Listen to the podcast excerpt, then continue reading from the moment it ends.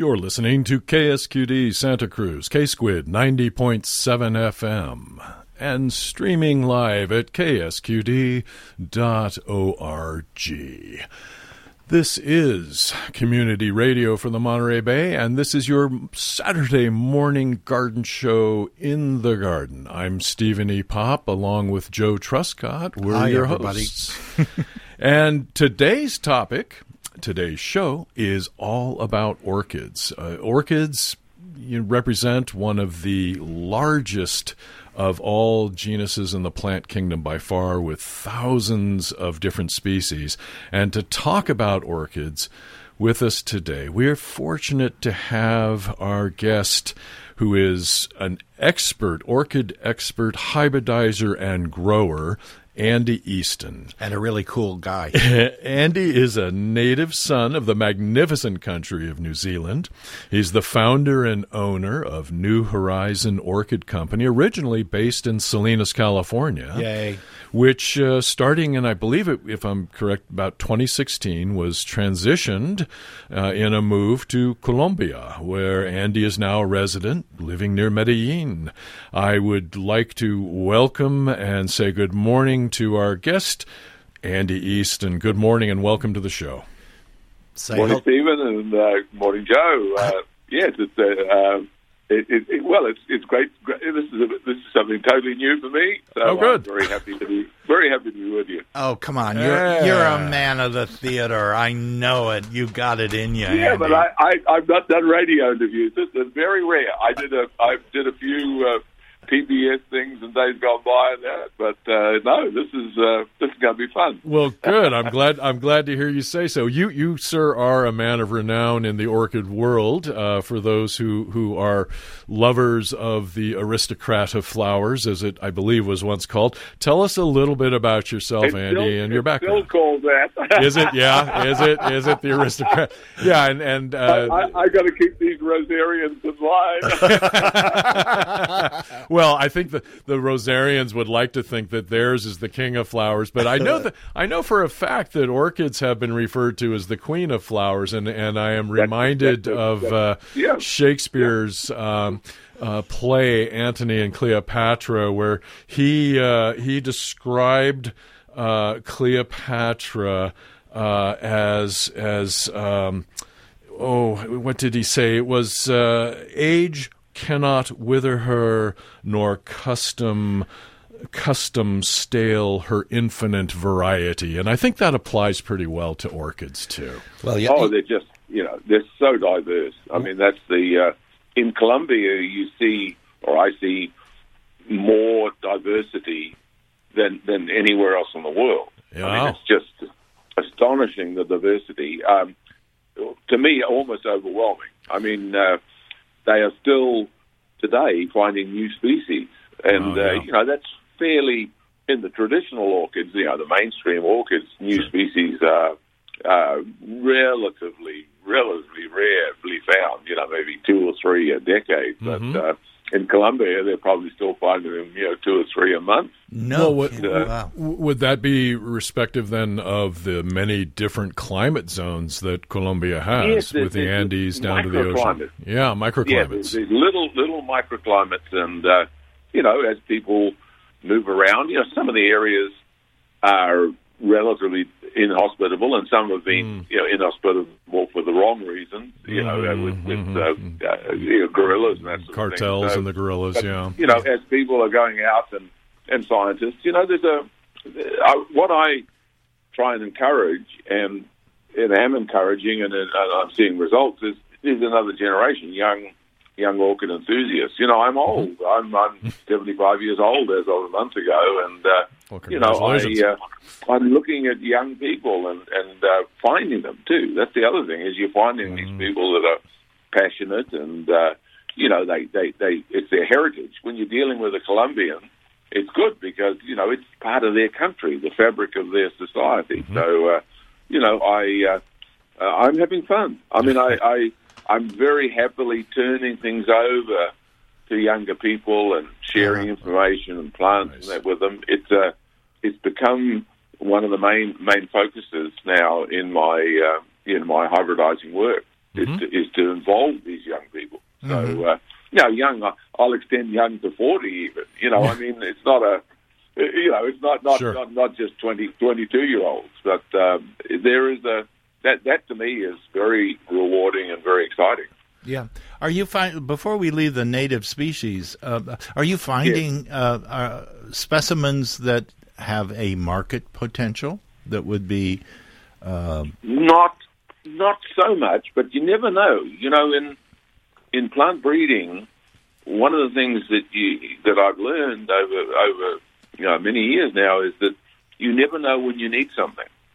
You know, it's a bit like bit like rare strains of of anything, or or, or the historic um, you know uh, varieties of apple or or uh, apricot or something like that. You never know when you need the genetics of that specific plant. Oh, no kidding! so, yeah, uh, yeah. You know, it, it, it's uh, it, sometimes it, you know it's not immediately apparent. Then you say, "Oh gosh, if only I had that." Or now we are able to say sometimes, "Oh, we've got something here that might give that character, might pass on that characteristic, which would be disease resistance or right, warmth tolerance." right, One, right. one of the things that we're we're working on things like warmth tolerance, and that what that means is it, it's not. It doesn't mean the orchid needs heat, but it means that the orchid can withstand hot summers. Say, mm. so you uh-huh. know, you say, "Oh, this is a warm-tolerant orchid." Now, someone's going to grow it in Kansas um, and not worry about it in the summertime. I know they have to heat it in the wintertime yeah, in their little greenhouse or whatever. But in the summertime, if it gets to 90 degrees, that orchid's quite happy. And that mm-hmm. building that, that heat tolerance into some of the more mainstream orchids has been, you know, it's a very challenging but also a very satisfying uh, some of the results we're getting. Well, you, you bring up you, you bring up an interesting topic there in in terms of the distribution of orchids and, and the different species of orchid.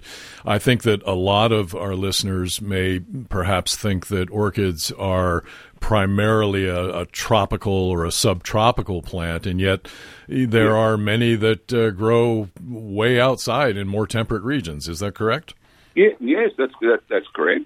And then you know, w- by working between those two types, you, you, you're creating a sort of a, a more complex hybrid that basically says, okay, I'm quite happy to be cold in the wintertime or mm. cooler in the wintertime, and I and I can take whatever you throw at me in the summer. Mm-hmm. And that's a you know that's a, that's a plus. That's a plus for any hobbyist orchid grower anywhere in the world. Mm-hmm. You know, it really, it, re- it really is. And Yeah. uh, Well, I'm I'm somewhat familiar with the, the daunting challenges of trying to make a living uh, growing orchids uh, commercially. I, I spent a few years working with Andy Matsui's uh, orchid operation in Salinas, and uh, primarily Phalaenopsis and and Oncidiums uh, out of that operation. But it's such a I mean the the return is so low per unit, even if you're doing your own tissue culture and and producing them on site. Um, it's not a great. Um, uh, it's it's got to be volume. It's got to be by volume to make any money. well, you know, things are changing. Yeah, Things are changing. yeah, Um, the um, the Phalaenopsis industry has had some major impacts in the last 12 months, you know, in, in, particularly in, in, in the Netherlands. And uh, they, you know, they, some of the some of the companies have gone bankrupt. I mean, just, just gone, completely gone.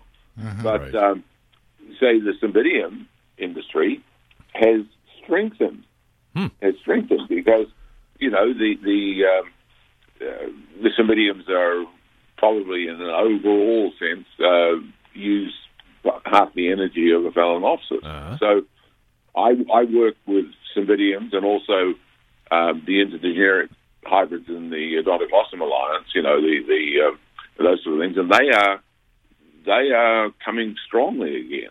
So uh, and again with a in both cases with a with with a twitch to the to the to the warm, warm, warmer growing things. So it it just means that someone in in Holland they again the, summers get warm there now. You know there, there's been plenty of warm summers in Holland in the last Oh, decade, yeah, climate and change. so uh, those plants are happy there. But in the wintertime, they're also quite happy to be cool.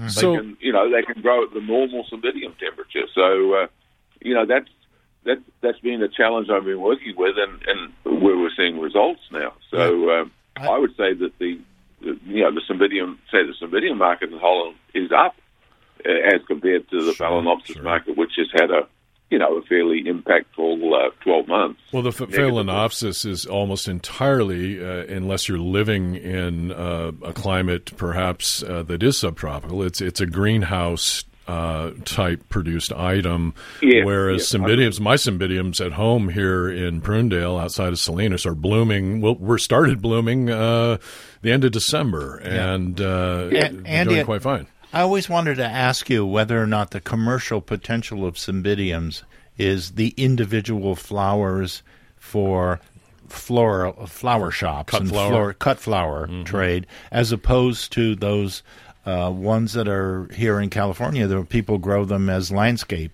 uh, potted plants. Um, it- Or wh- potted where's the landscape plants. yeah? Where, there's, a, wh- there's a divergence. There's a, there's a complete divergence. So what you're seeing now is that, and I, I this is a prediction, so it's it's it's not fact. I would predict that the price of cymbidium, the standard cymbidiums, we call them the large flowered ones, um, the price of those will go substantially higher per flower. per flower? So, uh, you know, per flower. So, so you've got a stem of 10 that probably are, are on the market in the US now uh, in the dollar fifty range per flower, dollar fifty, dollar seventy five. That's wholesale. They will go up. They'll go up to five dollars per mm-hmm. flower. Mm-hmm. So that that mm-hmm. stem of, of ten flowers is fifty dollars. That's a, and that will be for you know a premium item for weddings and Right, and you know right. big big uh, social occasions and you know major arrangements. And that market, it probably won't grow much, but it will always be a, a, a you know a high high priced prestige flower market. Well, and as a cut then- flower, they're so long lasting. I mean, the vase life is Well, you, incredible. you, yes, you, you know, you don't. If you don't use them this week, you can use them in something next week. Yeah, no, and, and the following week, yeah, no doubt. and the following week. So, Yeah. yeah. so, so that market, that market will, in my opinion, strengthen both in, in um, demand and, and price.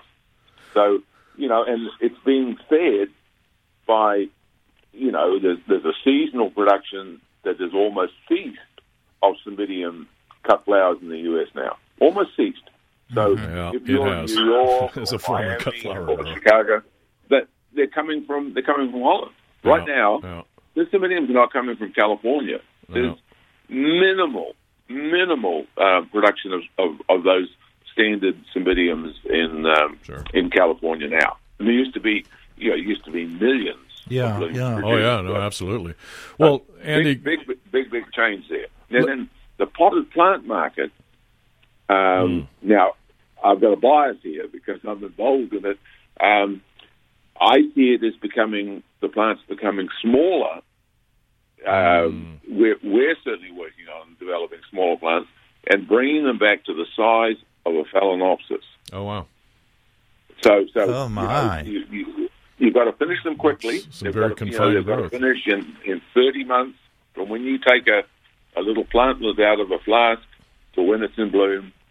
You've got to be in that 28 to 32 months range for finishing the product. And they want minimum of two spikes, preferably three spikes. so that's a, right. a compact item, a potted plant item, and that market is increasing, and uh, it's you know it, it it's interesting, and I, I won't actually name the companies because that Hmm. uh, that would betray our commercial confidence. But three major nurseries in the U.S., one that's never grown cymbidiums, two that have grown cymbidiums, Mm-hmm. have all ordered hundreds of thousands in, in total, hundreds of thousands of this type of plant in the last 12 months.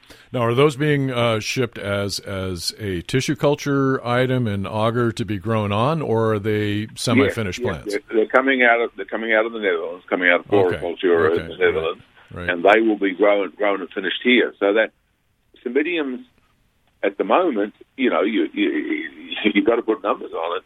Yeah. I would estimate there's fewer than than thirty thousand cymbidium pot plants a year available right now in the United States. Wow, That's unbelievably low. yeah, it is. Unbelievably low. That, that So, that's uh, like one nursery's output for a few months or Well, something. it, you know, It's- it, it, it's almost the case that, uh, I, again, I won't mention the name of the nursery, Yeah, but yeah. it's almost one one nursery. And Right. One of the nurseries that has made this big order for uh, potted plants and cymbidium, cymbidium those, these more compact cymbidiums, is going back into them again.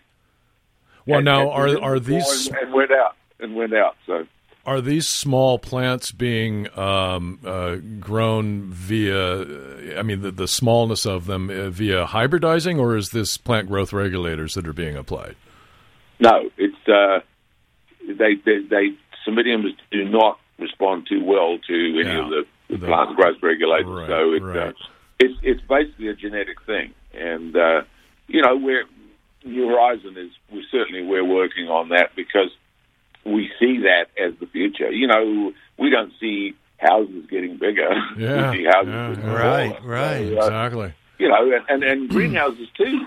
You know, uh, Oh yeah. you get a you get a big stand at Cymbidium in a hobbyist greenhouse, and it takes over half the greenhouse. Sure. Sure. that- that's not the that's not the future They're in big, my bold plants, in yeah. my view anyway. Yeah. you know, I mean, I, maybe I'm wrong. Maybe I'm Well, wrong. But, uh, yeah. No. And for for our uh, Andy, for our listeners who might have a cymbidium on their patio, what's what's the blooming cycle? How can they keep them blooming? How can they keep them healthy? Um, what?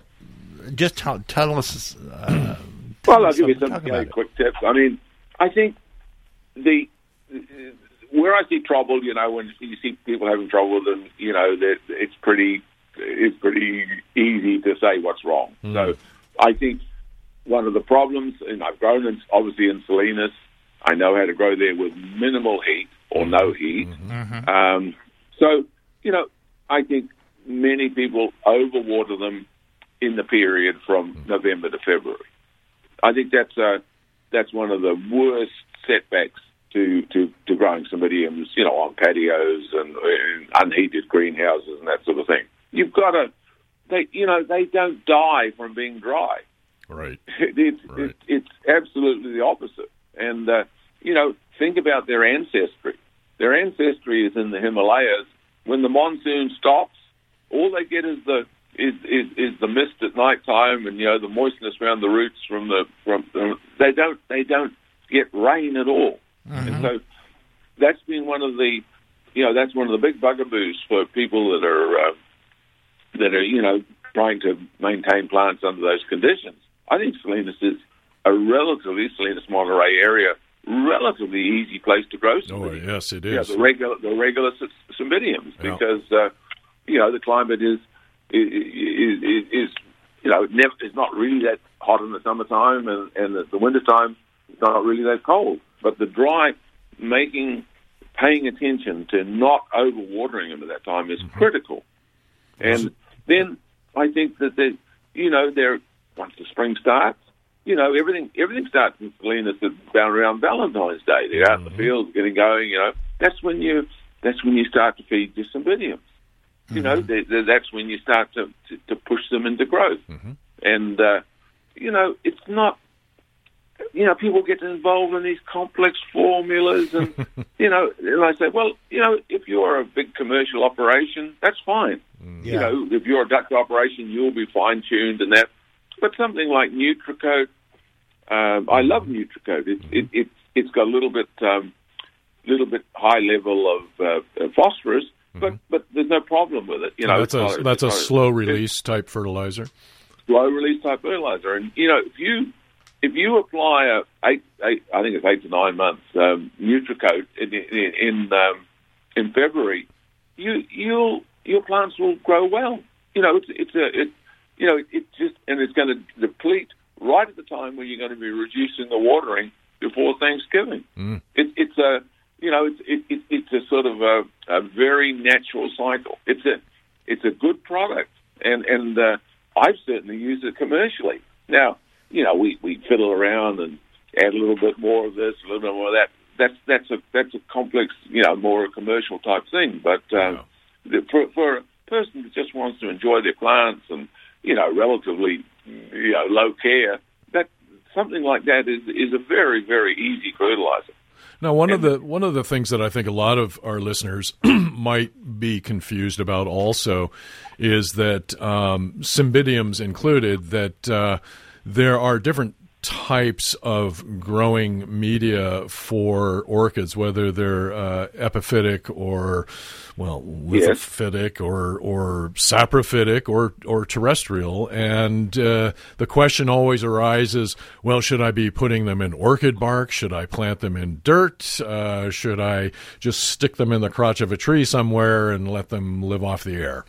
Uh, wh- Well, what, what can you advise? Yeah, yeah, the, the um, never dirt. I mean, I think that's that's just you know, well, of course, dirt dirt has different meanings. Mineral soil, mineral soil. yeah.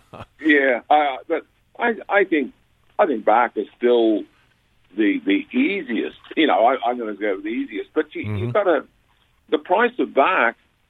Again, I don't know why, but um, the price of bark has just become exorbitant in, in, in for some customers. You know, the quality of that bark is good. It's an imported bark that many people Yeah, use, but yeah. um, you know, I, I'm using bark in Colombia, but it's local bark, and it's not maybe not good, but it's you know, it's uh, it might last two years instead of three years. Well, that's not the end of the world. So, uh, you, I think there are there are you know there are local bark products. You have to hunt a little bit for them, but that are more reasonably priced. But bark, you know, and then you've got to amend it. You know, you Sure. have to put things with it, like like some some, some Lava some, uh, rock or dolomitic lime, and Mm. you gypsum. I always tell people gypsum is the is the wonder. You know, it's the wonder wonder, wonder chemical because the gypsum is there and it stops the pH. You know, uh, fluctuating. Gypsum is. We always had. Uh, uh, you know, dolomitic lime and gypsum to our bark potting mixes. Always. Mhm. It's it, you know I've never in the last fifty years never not done that, and uh, it's just little things like that, and they're they're so cheap. Yeah, You know, yeah, you can- yeah. Yeah. it- it dollar dollar dollar a pound. So you know, it, it's it's it, it, it, it makes and you can top dress them. If someone says, "Oh my goodness, I already potted my plants," and this guy's talking about uh, you know these two things, well, you know, let's say they potted them last week. Well, they can just top dress them a little bit, you know, and and, and still get the benefits for this coming year. Sure. It, it, it, but you know, we always do that. We we always add those things in. I you know I try to make fertilizing as as as safe in the first instance, and that's some of the safeness is done by adding these supplements so the pH doesn't shift dramatically. But the other thing is make it easy. Yeah. You know, if you use Nutricote, and if you say, well, I don't want Nutricote, I like Osmocote. Osmocote's okay. It's not my favorite product, but it's okay. One slow release is better than another nothing. slow release is another slow release. Well, yeah, it's, yeah. it's, it's better than nothing. yes. You know, it's, yeah, yeah. and uh, it, uh, but you know, then when you get when you get to November, really cut the watering down. Well, that, Give I, it that let, dormancy. let me just interrupt you because a, a lot of times, uh, you know, people are growing these on their patios, Mm-hmm. and if we're going to get rain in California, it's going to come in November. So, are you Move 'em under cover? suggesting that you move them into the patio or under a shade or so? It, now, usually, rain is not hasn't been a problem here for years, but this year we are so sopping wet, and it's going to come down today again. Uh, Ninety, Yeah. hundred percent chance of rain this afternoon. So, uh, oh my goodness! yeah, I mean, do we Well, yeah, do? I, I would say I would say yes. You know, Okay. in that, you know, in, in an abnormal situation like that, you've got to say we we in Colombia. When I went to Colombia in 2018, I I, I was big mouthed and stupid enough to say this is the most perfect environment for growing cymbidiums I've ever seen. Uh huh. Mm-hmm. And right after that, the rain started. and we, Yeah, so yeah. the next year, the rain was up by 40%. Yeah. The next year, it was up a little more. Last year, at the end of June uh, 2022, we were at 160% of normal rainfall. Oh God. Uh, well, we, we, It was awful. Yeah. Awful. Yeah. Yeah. Yeah, we have another And- friend uh, from from Colombia who has been on the show, and he has uh, told us about the four seasons in Colombia, where you have a rainy season, a dry season, a rainy season, and a dry season. And the last year Yep. there was no dry season. Yeah. Correct. and, that, and that and that really now, right now, you know, I left Colombia yesterday. Um, right now, we're going back into a dry dry cycle. Yeah. And so I'm, you know, I'm looking skyward and, and uh, giving thanks every day. Yeah. A- Andy, I also um, I want you to to explain the the whole process of how you hybridize s- cymbidiums. Um, we're switching gears here, but how, what is it that you actually have to do, and and what is the process that you've been working with over the years? When you say, "I've got oh this my gosh! great You want plant." all the trade secrets? All Yeah, yeah, yeah. yeah, I Spell want it. you to spill the guts, man. Just put it, lay it out on the table. We're taking notes. put it on the airways. no, look, look, you can only do. I mean, I can only tell you what I do. And so, okay, I trained as a horticulturist. You know, my degrees and everything were in horticulture and plant pathology. Um, I I have really focused on the genetics now, and you know, you have to.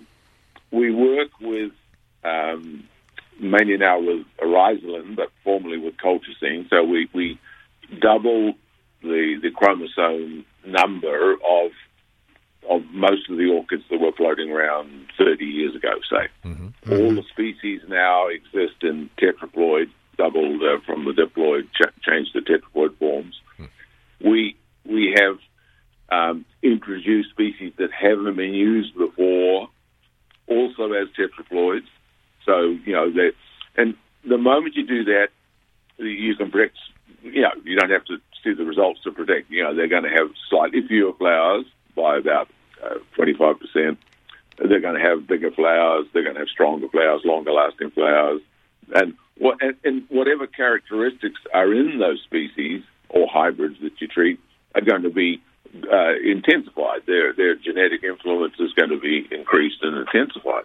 So, in the hybridizing, you you you know you're working at a at a, at a fairly sophisticated level, hmm.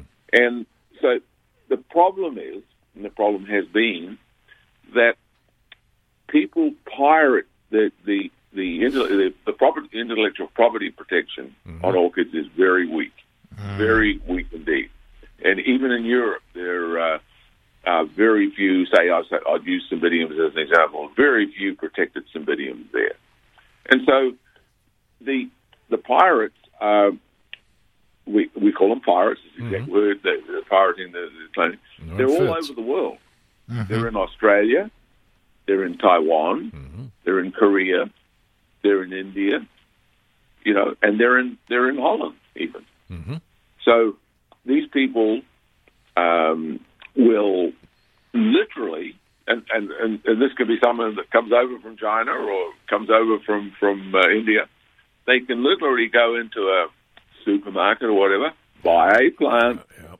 take it home, put another name on it, put the same name on it that might be on it, and, and some of the names are just trade names; they're not, uh, the, you know, the actual correct genetics, and they start cloning it, Oh, and then they market that, they market it around. So, pirating has become a a real uh, negative uh, and a real uh, negative impact on on hybridizing. So the Really plant is. the plant patenting process then is is somewhat uh, lagging It's a failure. behind. It's a fail. It's been a failure. Yeah, Yeah, yeah. I mean, it, Well- it's not the cost of the protection; it's the cost of enforcing the protection Okay. and the uh, the inability sure. or the unwillingness of of, of uh, national bodies or you know state bodies to to, to actually enforce it. Yeah. That, that's a big problem.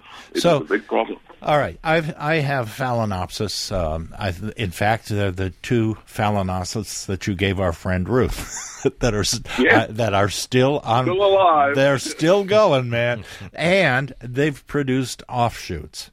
And now's Yes. the time where uh, you know I really need to repot them. Um, so. Uh, What's the pro? And I want to separate out the the one on it, start cloning it and selling it myself. Uh, no, uh, uh, talk to me. Truscottii, Phalaenopsis Yeah, I'll name it. truscottii, Name it after yeah, you know, Baby Ruth or something. Yeah, yeah, yeah, yeah, yeah. Yes, yes. So But what? You, you just cut those. You cut those little kikis. They call them kikis in Hawaii. You just cut yeah, them off and yeah. pot them up. Yeah. And you you I wait mean, till they they're- have a little root on them bef- before you do that. Well, you should. Yeah, you should look. You can actually. It's a little trick of the trade that if they're slow rooting, you can tie a little bit of sphagnum moss around the the the low, you know, the lower Uh-huh. part of that kiki, and they'll root into it very quickly. Then you just tie it on with a little bit of wire or a little bit of tape. so uh, And and that's so not a uh, so you put a little bit of commercial orchid food that you bought at the grocery store in a spray can, and then you know dilute it as much as possible, and just spray it all over and keep them moist but not wet. Yeah, they'll, they'll come away. You know, they're, they're uh, phalaenopsis are, you know, the, the ones that keiki, the ones that do that uh, naturally are very, uh, you know, they're, they're very easy to, Pretty to, forgiving. to increase. Okay. Yeah. Yeah, because we I, I promised listeners that we would talk about how they get their their phalaenopsis to bloom again because people just don't know. Well, it, it, it's a, there's a little bit of a transition, but I, I think the, uh, again, the light is important. Now, you, you don't want to burn them because the phalaenopsis leaves burn very quickly, but light and, you know, that direct light will, will, will burn for sure. But, um, more early morning light, if you've got somewhere it's in, in an east-facing window, and you know that that, that that's going to, you know, the sun's going to pass over by 11 a.m. or 10 a.m. That's a that's a very good light for the phalaenopsis, or alternately a late afternoon thing. Right. Uh, late Right. afternoon, you've got to be, you know, you don't want it sort of before like five in the summertime. You don't want it before like five p.m. But uh, you, you still, you know, they still need light. Yeah, sure. um, you know, they're a low, lower light plant, but they're not a low light plant. And uh, I think light is um, lack of light is it's not fertilizer and it's not potting. You know, you see these poor souls on forums and that. You know, what have I done to my phalaenopsis? And there's a beautiful looking plant there, and you know, I don't answer it all the time, or don't answer it hardly any of the time. But I would say to them, you know, guys, just give it a little more light. It's not fertilizer. It's not potting. It, you know, it, it Uh-huh. it's bloomed out, and you've had it in the middle of your dining room table for Yeah, yeah. four, four months or whatever. Uh, you know, just give it a little more light, and it, it'll it'll spike up again. So know, they're not they're uh, not necessarily day length uh, sensitive for a photo period. It's just giving them a little more light or a little less light, one way or the other. What about the temperature Correct. changes Correct. as, as cooling? I, I I think the temperature range in in, in, in the in the typical uh, you know, U.S. home is um, is perfectly acceptable. Okay, You know, I, I don't. You know, I, it, it's not uh, it's not too high and it's not too low. you don't have So, to uh, put them into a cold zone for a while to to set them off again. Well, or something. pe- pe- you can do that. You know, um, it's interesting with the with the dendrobium.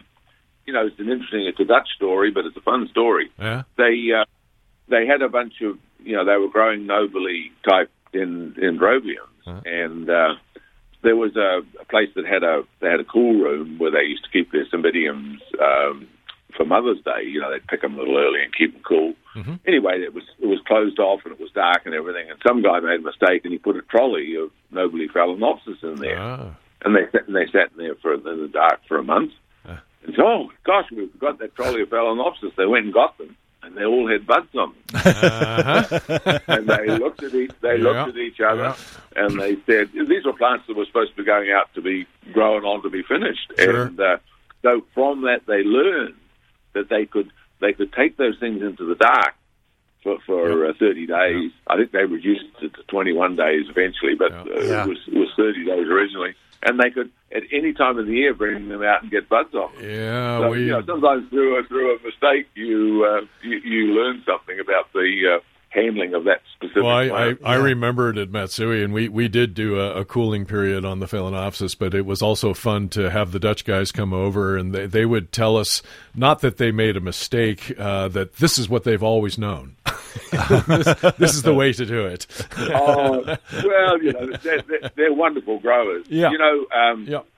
I I remember a great story that we Jan- when Jan Post and Klaus Schöner, who started for Floricultura, when they were uh, they one day I went to them and we went into the lab and uh, we were looking at you know and of course they had a, it's a massive organisation and Sure. we're looking at all these plants and they said uh, we're we're very embarrassed and I said well why are you embarrassed you know he said well we had a German guy here the other day who has a little thirty thousand uh, square foot greenhouse. Small, small, just a mom and pop operation. Sure. And uh, they were starting to clone uh, Miltoniopsis, which Uh-huh. is a Colombian, a Colombian influenced, strongly Colombian, Yeah. environmentally influenced plant. And uh, so anyway, their, their flasks were terrible. They really were not growing well. Oh. And so this guy's looking at them and they're showing them off to him and said, Well, you know, and he says, Are you stupid or something? And they sort of looked at him. He said, Do you ever do any research on Colombia? Um, "Mm, no. And he said, Well, the day length down there is 12 hours. Yeah. And you're giving, them 16, you're giving these flasks 16 hours. You know, A little you're go equatorial- Yeah. yeah, yeah. Yeah. yeah. And so Interesting. they they looked at each other, and you know when a Dutchman realizes he's lost uh, hundreds of thousands of uh, euros, Oh, God. they're not very happy. No. So, uh, no. they, they they changed their culture immediately, and of course then they started producing beautiful Miltoniopsis. Uh-huh. But it was just a you know it was just little.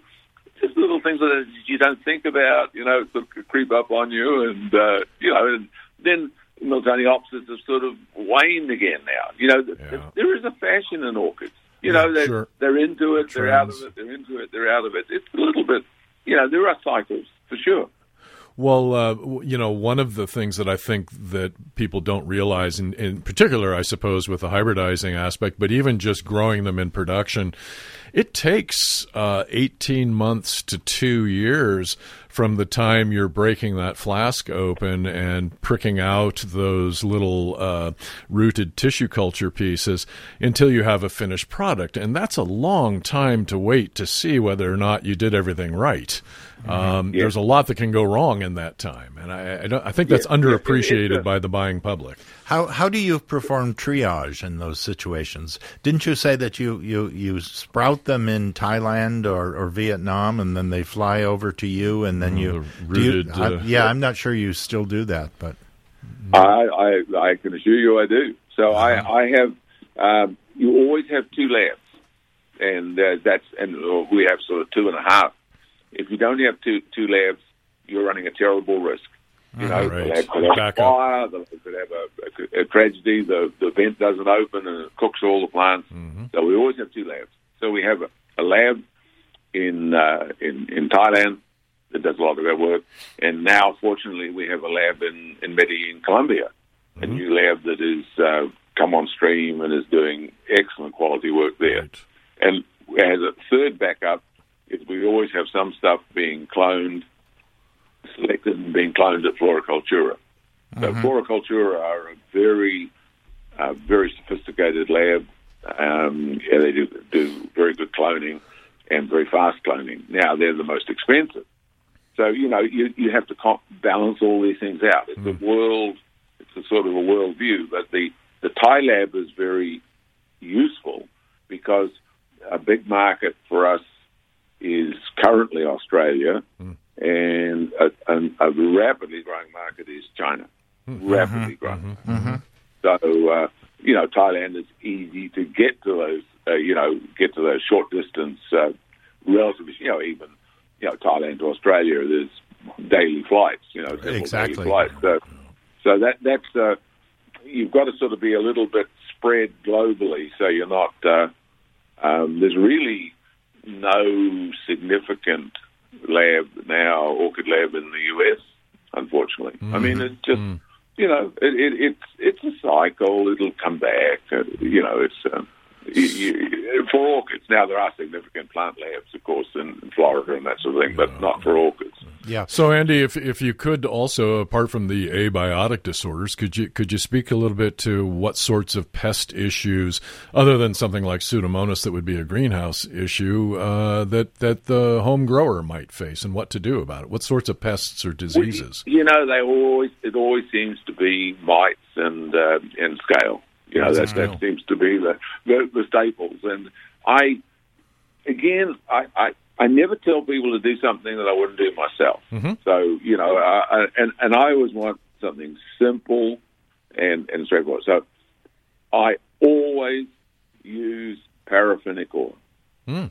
Mm-hmm. No other oil. No other oil Mm-hmm. paraffinic oil at the correct dilution, and I, as a, as a precaution, not out of necessity, because you can actually spray it in the middle of the day and usually not have any problems. I always do it in the cool of the morning or the evening. But there's no heat And- issue with it. Uh, There's, Sorry? there's there's no issue with, with high temperatures, heat. If you were putting it on at 80 degrees or something.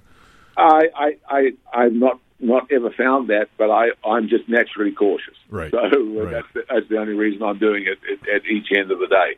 Now, when we were growing, I had a, a greenhouse. Um, I was running a, a big greenhouse operation um, in in Florida, and I had a you know a home greenhouse. Then there was every pest you can imagine on the on the on the on the mm-hmm. vegetation around and everything. Mm-hmm. And I used to just add the paraffinic oil to the injector, the fertilizer injector, Okay. and so it, I could calculate the dilution and everything. And, there, and that I never saw a scale. I never saw a mite. I mean, it was just so easy. And So people would say, "Oh, how can you how can you grow cymbidiums, uh, warm growing cymbidiums in Florida and not have their problems?" And I said, "Well, that's what we do. You know, we fertilize and we're adding that uh, paraffinic oil in, and uh, So it's a I foliar application then that is going to smother the pests. Yes, yes. It, Yeah. it has no no chemical uh, control at all. It is Right. it is just purely a physical Waxy oil. of, of, of, of those two of those two most common and and most uh, damaging pests Mm-hmm. in, in, in, in, in Cymbidium. And so it's it's essentially just an- Or in uh, orchids, not not just Cymbidiums. It could be Cattleyas or anything. Yes. Phals Yeah. or yeah. yeah, it, it's an oil that you that you Yeah, with with spray paraffin in Yes. it. Yeah. Yeah, But, okay. but but but paraffinic. Don't you know? People say, "Oh, we're using winter oil or something." No, No, no, no, no, no, no, no. never, No, no. never, never. yeah, and and and it's readily available, and Yep. it's not expensive. It, yep. You Right. know, again, it's it's, it's something that uh, um, you you can order it on uh, you know on eBay or whatever Right. that that type of thing. It's not a you know it's not some complicated. You have to go down and get a permit to get it or anything like that. yeah, It's, uh, yeah, Yeah. Or or I The know hobbyist is not going to do those things. The hobbyists want you know the enthusiasts. They want something that's str- simple and straightforward. yeah. Sure. But Sure. but there are also, I mean, my experience is that that uh, those of us growing things at home want them to look, you know, absolutely perfect, and and it it becomes very hard. Um, I'm, I'll put in a plug for roses. You're buying roses right now that are out there, and they're wonderful, but they were grown in Wasco or they were grown in Tyler, Texas, and you're putting them in a cold ground here on the coast and they'll do okay this first year, but they won't rejuvenate for next year. They're not going to be as healthy. So the as- selection is wrong for this for this climate. exactly. Yeah, yeah. One Yes, of yes. one of the other interesting things about orchids that I don't think a lot of people are familiar with is that uh, there are fragrant uh, orchids. I mean, and apart from the ever famous Vanilla planifolia, the the or Vanilla fragrans, which is a pretty ugly plant if you've ever seen it, I, I think. Anyways. but uh, yeah, uh, but there are fragrant uh, uh, uh, orchids. Are there fragrant cymbidiums? Absolutely, Ah. absolutely. Can can yes. you name No, a few no. cultivars or or varieties? Um, well, lines. I mean, you know, you, you when you when you have uh, plants bred from Cymbidium ensifolium or Cymbidium sinense, Uh-huh. these are species lines.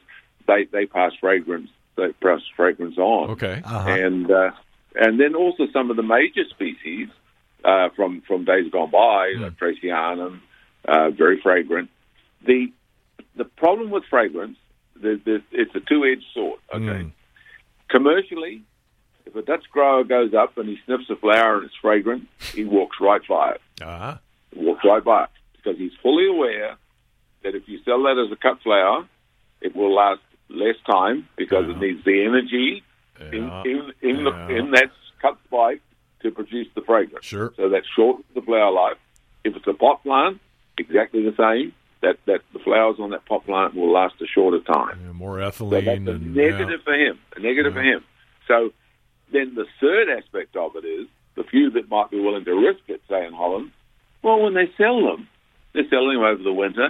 They're in supermarkets and plant shops, low light, you know, Yeah. six, seven, eight hours of sunshine, sunshine a day, and it's not light enough to, to for the fragrance to to emanate. Oh, and- sure, and- and sure. Uh, sure. So The- so it's, to it's, volatilize, it's a, yeah. lose lose situation. yeah. But now the hobbyist that walks into the orchid show in San Francisco last week and goes to Santa Barbara Orchid Show this this next weekend, and they smell a fragrant orchid, oh, I want one of those. Yeah. And that's okay.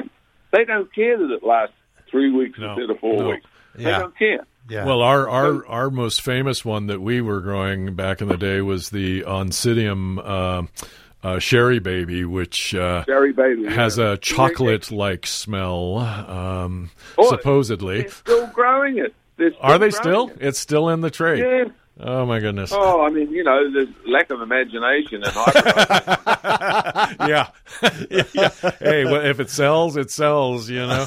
I, I think the other thing that we always had our difficulty with, I was telling Joe earlier, was uh, when we first started introducing, especially the phals, to the uh, supermarkets.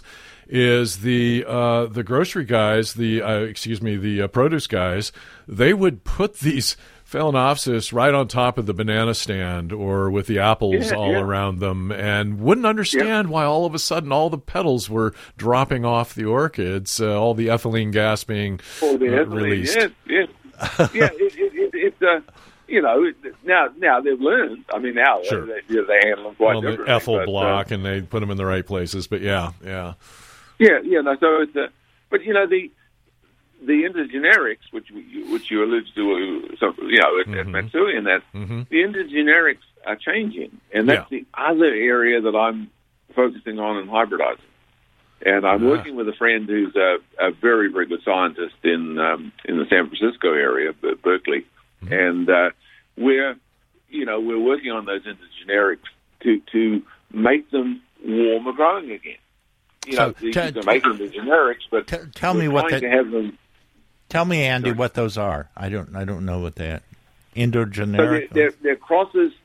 They're, they're in the Odontoglossum alliance, the broad alliance, and so they'll have elements of Oncidium and uh, Brassia and um, and and, and Odontoglossum, and, and in particular, there are some Odontoglossum species that grow warmer hmm naturally, and, and certainly some Oncidium species that grow warmer naturally than, than that broad group that's in Ecuador, Peru, and Colombia. You know, the, the cool growing things. So again, they're trying to make something which is more durable, and uh, we're working on that now. And it, it's um, it's a work in progress, but it's very exciting.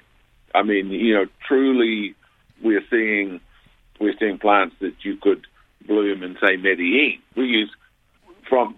I'm in a place called El Retiro, which is a little town of twenty thousand people that I have fallen in love with. Know, it is a wonderful little town, and 30 kilometers away is Medellin, Uh-huh. and Medellin is is uh, much hotter, and so we use that as a testing ground. So you get something and you say, "Well, this should be warmth tolerant," so we can put it, place it with a grower down in Medellin, and find out whether it really is. Some some Ah. some perform even better there, and and some don't. You know, there's always casualties and failures, but uh, we're trying to make that uh, that type so it won't they won't look any different in the public. That's the thing. Sure. The goal is to make something which is quite showy and decorative and and, and good size, good color. Color is the most important thing in selling an orchid. Color. It's color. Now it can be white. You know, a, Yeah. a really Yeah. beautiful white. Someone says, "I love white." You know, well, that that that's a very important part of the business. But uh, you know, it can be red, and they it's got to be red. Well, you've got Yeah, almost people every every color imaginable, uh, excepting maybe black and the very rare blue. Um, that that you, and You- then you've all the different the splashes. Well, and, hey, Genetically come on, guys. yeah, Come on. Hey, hey, hey. I'll stop right there at the Blue Orchid because you can get those over Yeah, at right. uh, grocery outlet. sure, a little I'm food color, telling a little food coloring goes a long They're, way, Joe. and they're That's, bright uh, blue. yeah, a little and they're f- natural, and they'll stay blue.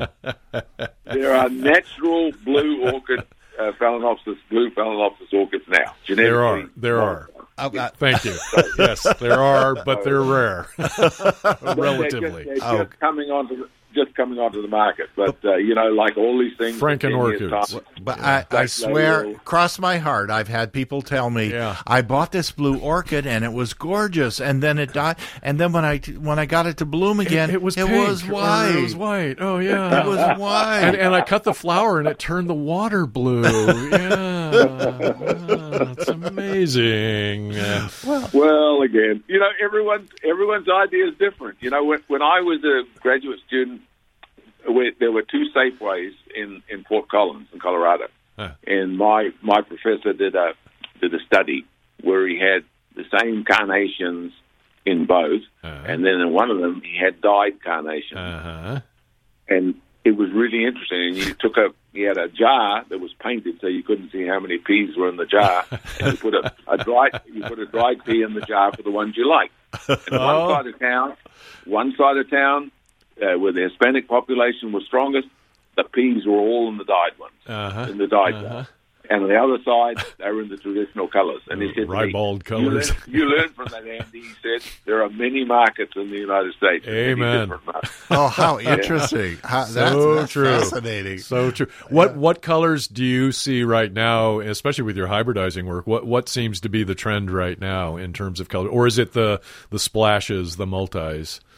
No, no. I think they. I think the the the the, the, the basic color is you know is important. Yeah. I, we're seeing we're seeing a lot of there's interest in spotted cymbidium. That's been Mm-hmm. a, I think that's just going over the top a little bit now in a craze that went on for three or four more years.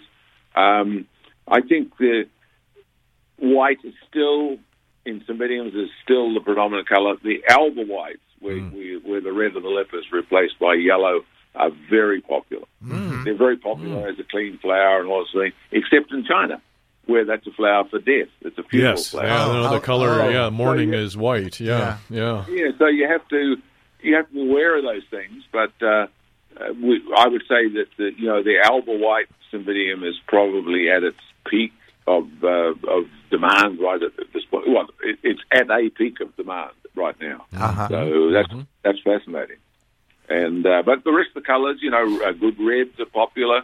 Again, that's seasonal. You know, Sure. uh, a red or a pink for Mother's Day in a cymbidium, it's very difficult to achieve still, but uh, very popular. Yeah. You know, and Valentine's Day, you know, you get those sort of Easter wants white. You know, Easter's Right. white, and Christmas is red, white, and green for Yep. cymbidium. Yep. You know, you know all those. You have all those sort of uh, landmarks out there. You know, when Yeah, you when yeah. you hybrid. Well, I mean the the wedding trade also. I mean it becomes uh, Martha Stewart does a, a fancy design in cream cream colored flowers. People we love to hate. Yeah. That, you know, Yeah. cream col- Trendsetters, all yeah. of a sudden, if it's not cream, I don't want it. And it's like, Uh, Oh, that, that, that, it's a very fickle market. I am, Yeah. you, know, you understand that. You understand that. too. Yeah. Some Yeah. some years you eat them, and the next year you sell them for twice the normal price. And so you, Well, we we always we always found just change the name and make it sound fancy. You know, uh, oh, oh yeah. take it from sundowner to tequila sunrise, and you've I- got a hit. I, don't know. One of, one of the issues that a lot of the Rosarians talk about is that for for whatever reason, you can register uh, a, a new rose that you hybridized with a, a name. You can call it Peace, or you can call it American Beauty again. Yes. And I don't, is Hmm. that true with the with the Oh, trade? no, no, no, no, no. They, they, I I don't like the RHS much, much, but I would say that they're very strict on nomenclature, Uh-huh. and you cannot you cannot reuse the name. So, uh, I mean, it, it I, I I think that's terrible. You know, I, I also used to race thoroughbreds and breed thoroughbreds Huh. racehorses, and you know they're very strict on names there too. And I think that's a that's a good thing, you know, because Oh, it's of- genetic information that you need. Of you know, course. Sure, yeah, yeah. Yeah, I mean, wh- and some of these names again they're very trendy, and then they'll Yeah. change the name. You know, they'll start it off with this name called um, Stretch Johnson, and then the next thing you know, they're selling the same thing as rock and roll. It, it drives the bookies crazy, doesn't it? Yeah, especially when you're trying to Yeah, place that's a what bet. they, yeah. they call trade names. You know, Yeah, they call those yeah. trade names in, in orchids, and that's okay. Sure. I mean, that Uh-huh. sometimes is a protection against the genetic information you don't want registered. Ah, yeah. Well, that's true. We, we That's use some trade names. We use some trade names today because we have to be careful that, again, the pirates, um, if, if they've got a real name, let's say it's an orchid and it's Joe Truskot variety Selena, Right. Oh. and it gets, it gets an award and everyone wants to buy one. And so the pirates buy get it, and they start selling it back to the hobbyists at a high price. Yeah, And, and so you you know so you sold it commercially, and uh, then the hobbyists are buying it, you know, at, at fifty dollars a plant and everything. Yeah. And and and it, it's you know it, it it doesn't affect you. You you've made your sales into the commercial market, but it really irks me when Yeah. you see these pirates selling these things to the hobbyists at a high price. Right. You know, at a I later price. Well, I I So- knew this this uh, hour would just fly by. Oh, boy. And Scratch we have we have to draw it to a close Yeah. so the next crew can get in here and set up. But uh, Andy, Andy, such a it's- pleasure. It's Such great a hearing your voice, and I'm I'm so happy to And I this do all worked out. Do hope that you'll you'll uh, come back for another appearance on the show because we we'll- have so Well, much more to talk ho- about. Hopefully, I'll survive another year or two. So, uh, Steven, and, Let's hope so. Let's hope It's so, and, fun. and, and happy planting. Thank you so much. Thank, thank you very, very much. All right. Bye now. Bye now. Have a great Bye. day. Mm-hmm. Bye. Bye. You too.